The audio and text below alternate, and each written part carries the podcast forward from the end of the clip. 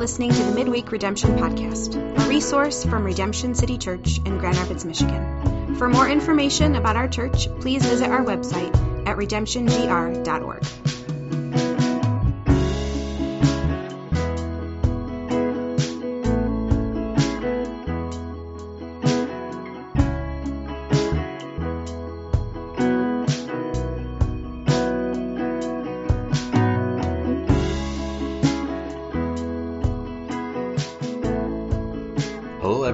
welcome to the Midweek Redemption Podcast. Uh, my name is Josh Foor. I'm one of the pastors here at Redemption City Church and sort of the host for this new creation that we're uh, putting out for our church family. The heart behind this podcast is simply to provide some more teaching resources uh, for our church family in this crazy global pandemic season. Uh, I know many of us are probably listening to podcasts throughout the week, and so Pastor Mike and I thought it'd be fun to put out a podcast, uh, sort of a podcast connection point where we, as a church family, can kind of delve into practical topics about how we can live as Jesus followers in our day to day lives. On top of robust biblical teaching and calling all of us to delight and submit to God's word, I believe that the church can uh, and even should be this beautiful place where Jesus followers come together with wrestle with not just how to think or believe rightly, but how to live rightly, practically as Jesus' follow Jesus' disciples in the real world. So some of the topics that we want to dive into as part of the midweek redemption uh, are things like spiritual formation, parenting, marriage, practical ways to do spiritual disciplines, and stuff like that. There's kind of uh, no limit to the topics that we could uh, address as we move forward. Um, and on top of some of those specific topics, uh, we also hope to do uh, interviews with church members just as an added way to kind of get to know people's stories. Uh, and also maybe connect with some city commissioners around Grand Rapids or other folks that are involved in the life of our city as just uh, another connection point for us uh, throughout the week as we seek to be the church together in Grand Rapids. Well, uh, a few years ago, I was pastoring a, a church uh, in, a, in Big Rapids, and uh, I was meeting with a woman um, whose anxiety was just wrecking havoc uh, on her life. It was playing out in her marriage, and the life of her kids, and her relationships uh, with other others in the church, and all these different things. And as we started to kind of press into this and ask some questions about it, she's like, "Oh, I've always been anxious. Anxiety is just my thing. I'll always struggle with it."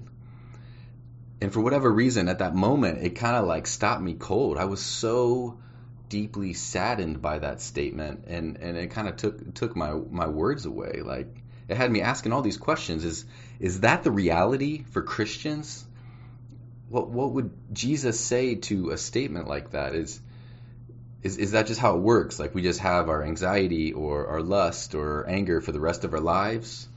And I was also saddened because it, it made me realize that she was expressing the exact reality that, that I grew up in, or at least the, the culture that I absorbed as a kid in church. Uh, early on, I started struggling with pornography and knew it was wrong, but just felt helpless to kick the habit. I tried all kinds of goofy things uh, to fight it, but honestly, I just didn't have much to work with, and I thought this was just kind of like my lot in life. And so, for this first series uh, of midweek redemption uh, episodes here, we want to look at the question uh, how do we change? How do we transform?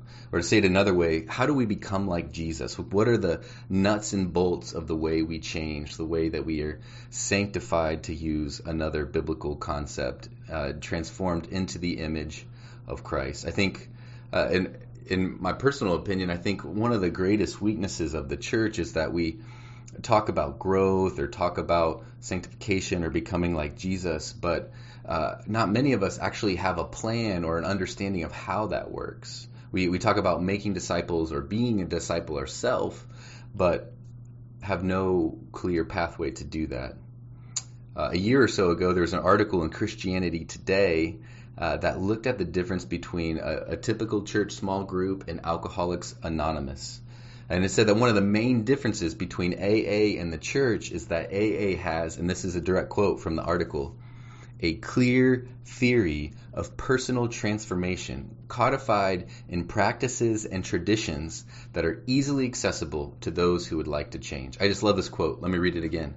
AA has a clear theory of personal transformation codified in practices and traditions that are easily accessible to those who would like to be transformed. That idea of a, per, a theory of personal transformation that's available, that's easily accessible to anyone who, who wants it. AA has 12 steps. Uh, the 12 steps, as far as I know, are set. Like they're not negotiable. If you want to join AA and only do like the even ones or only six or something like that. But the other thing about AA is that they don't beat you over the head with them. They don't chase you around. AA is just always there waiting for you with their 12 steps for anyone who wants to be transformed. And of course, in AA, most of the power of it comes through the community of AA.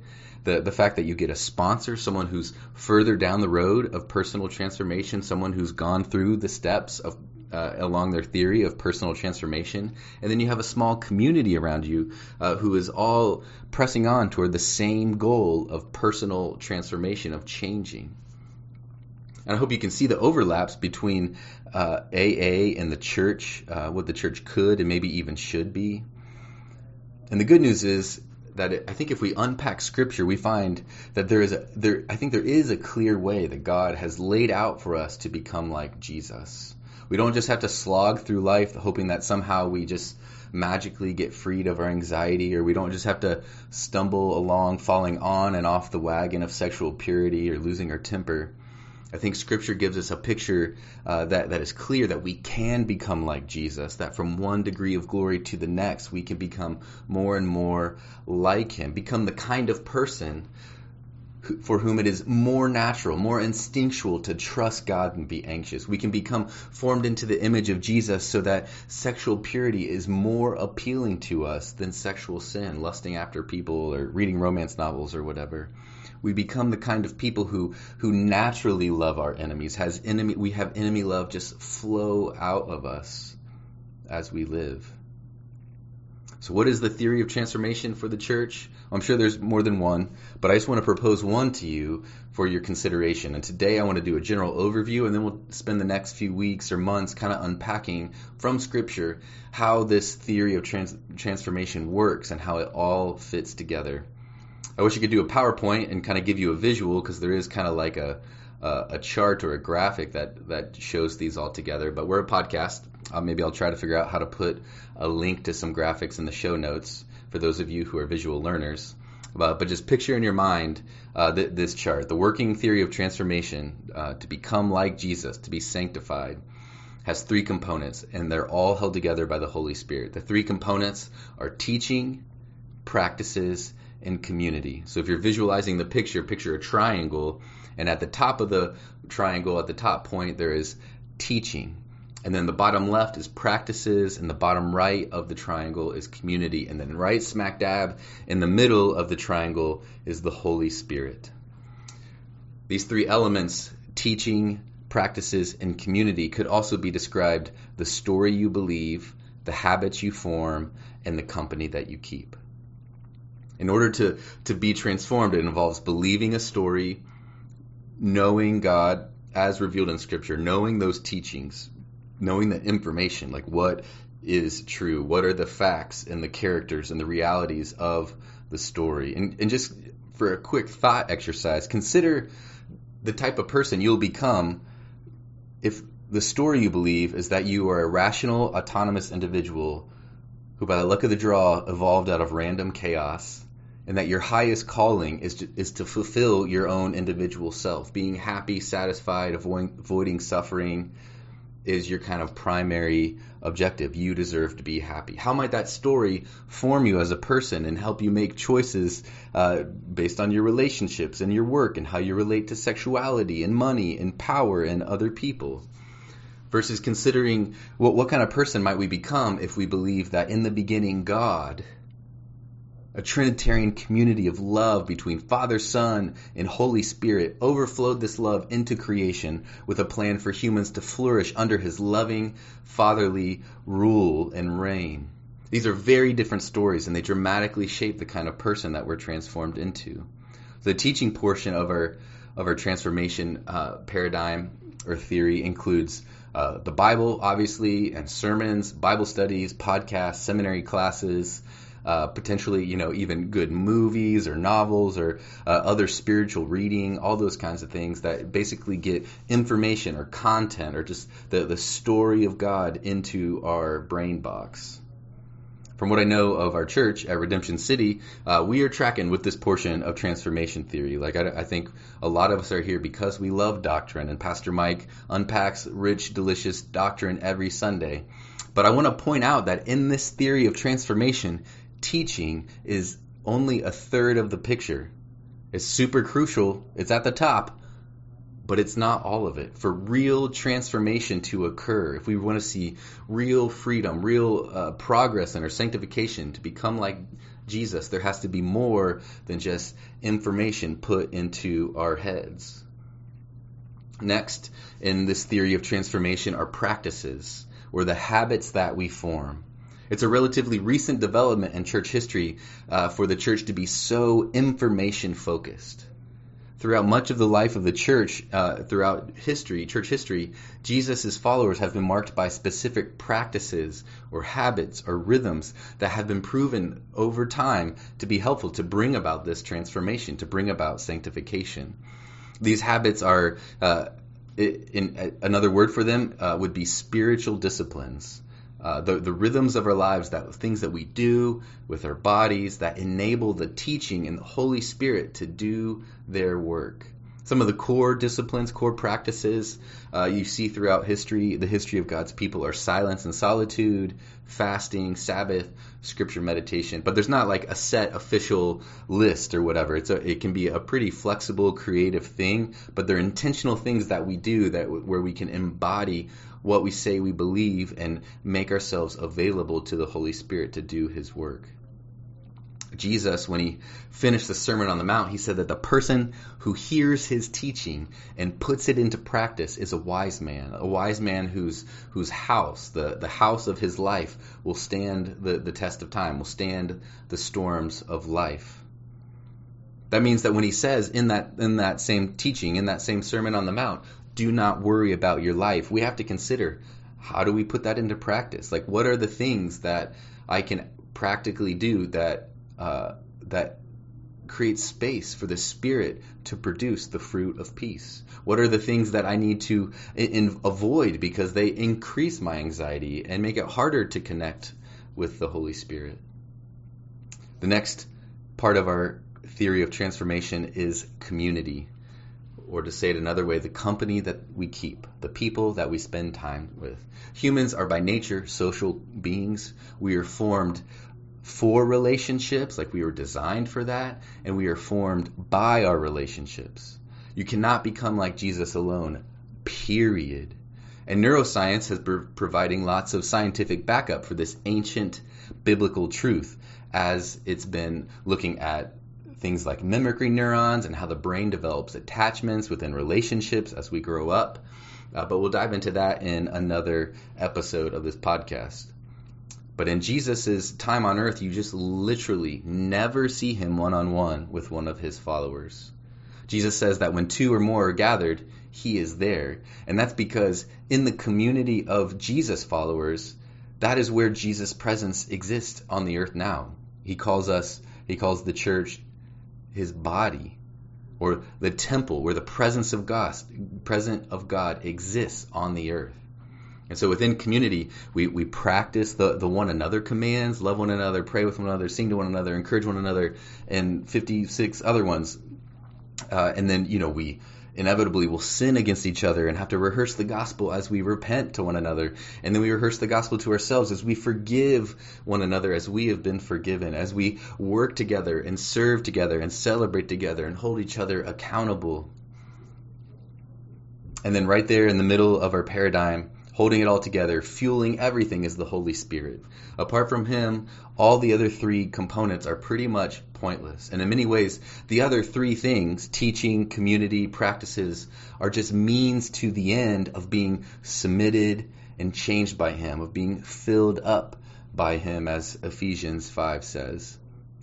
You can imagine the three components teaching, practices, community like a sailboat and the Holy Spirit is the wind. Like you got to have the boat, you got to get the boat in the water, you got to put the sails up, but The point in doing all of that is so that you're ready to catch the wind and go somewhere when it blows.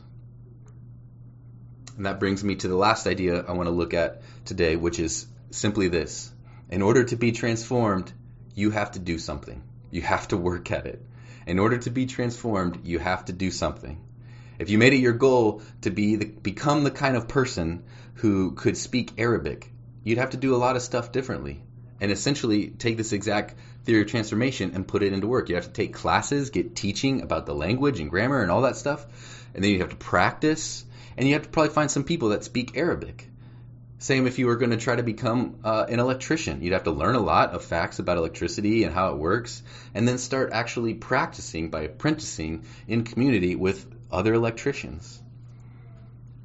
So the question that remains is like, why, why would we think becoming like Jesus would require anything less than learning a language or learning a trade? You know, in Jesus' words, I, I wonder if it might even require us to, you know, lay down our lives or to die to ourselves or our old ways, our old habits, the, our old stories that we believe, and the old company we keep. I know for us, reformed gospel center folks, we, we get super itchy whenever we talk about doing stuff. Uh, really, we're really nervous about uh, losing sight of salvation by grace through faith alone, so no one could boast not by works. Uh, but let's just all take a deep breath for a second because there I have two kind of phrases that I think keep this tension in place. The first one is grace is opposed to earning but not effort.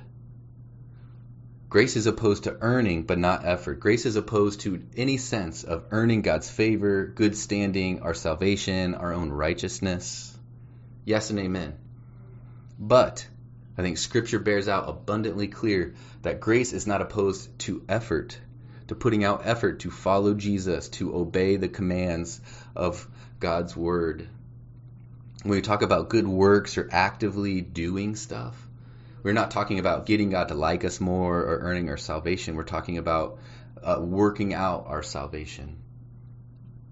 Another way to say it is without God, we can't, but without us, He won't. Without God, we cannot be transformed into the person of Jesus Christ. Like I don't think I have to fight anyone on on that point. And that's why the Holy Spirit is smack in the middle of our theory of transformation. But God in his manifold wisdom, according to his word, he requires our participation in our own sanctification and transformation. This is all over scripture, but probably the, it's most clearly seen in Philippians 2:12 through 13. Paul writes, "Therefore, my beloved, as you have always obeyed, so now, not only as in my presence, but much more in my absence, work out your own salvation with fear and trembling. For it is God who works in you both to will and to work for his good pleasure. Do you see it in there? Obey, work out your salvation because it's God who works in you. Without God, we can't. Without us, he won't. The perfect analogy for this, it makes total sense, is farming. The farmer by himself in his own strength can't make anything grow. It's a miracle of nature that out of these little hard seeds come all this lush, extravagant, delicious food. But what can the farmer do? He can cultivate the ground, plant the seeds, water the seeds, keep the weeds out, get rid of pests, do all this stuff so that the fruit will grow, the food will grow. If he never did anything about and, and never did any farming and just sat around and hoped to get a crop, he would go hungry and I just wonder if some of us are just weary because we see these besetting sins, we see uh, just not a lot of growth uh, because we're kind of sitting around just hoping that we'll see the fruit of the Spirit grow. So, to recap, we're going to spend a few months diving into this theory of transformation. We're going to look at teaching, practices, and community, and how they're all powered by the, the Holy Spirit. Check the show notes if you want to see a simple graphic and some of the summaries of this content. And then I invite you to consider the degree to which you want to be transformed, how much you're willing to work towards that end. I really hope that it would be this this invitation uh, to to those of us that are hungry, that are thirsty to see more of the Spirit in our life, more more transformation. We want to be we want to be more like Jesus I know pretty much all of us feel tapped with work and kids and COVID and the election cycle and everything. But transcending all of that, the question remains like, do you want to change? Do you do you want freedom from your compulsions and besetting sins that, that we all have? And if so, how badly? Just like uh, AA holds out the 12 steps and is there meeting in a circle of folding chairs, inviting anybody who wants to change uh, to come, uh, Jesus uh, asked that to us. Do, he says, Follow me. Or like he asked the paralyzed man in John chapter 5, Do you want to be healed? So I hope that uh, your appetite. That's all I got uh, for today. Thank you so much for listening to our very first episode. I hope it was a good teaser for kind of where we're going to go in the near future. And if you have questions or feedback or other topics you'd like for us to explore as we keep going, please uh, send me an email. Uh, my email address is josh.foor at redemptiongr.org, J-O-S-H dot F-O-O-R at redemptiongr.org org. Love you guys. I pray you feel God's fatherly compassion and delight over your life today, and I pray that you feel empowered and lifted up. That that there is a way uh, to change, and that a way to make ourselves available uh, to the redeeming work of God's Holy Spirit in our lives.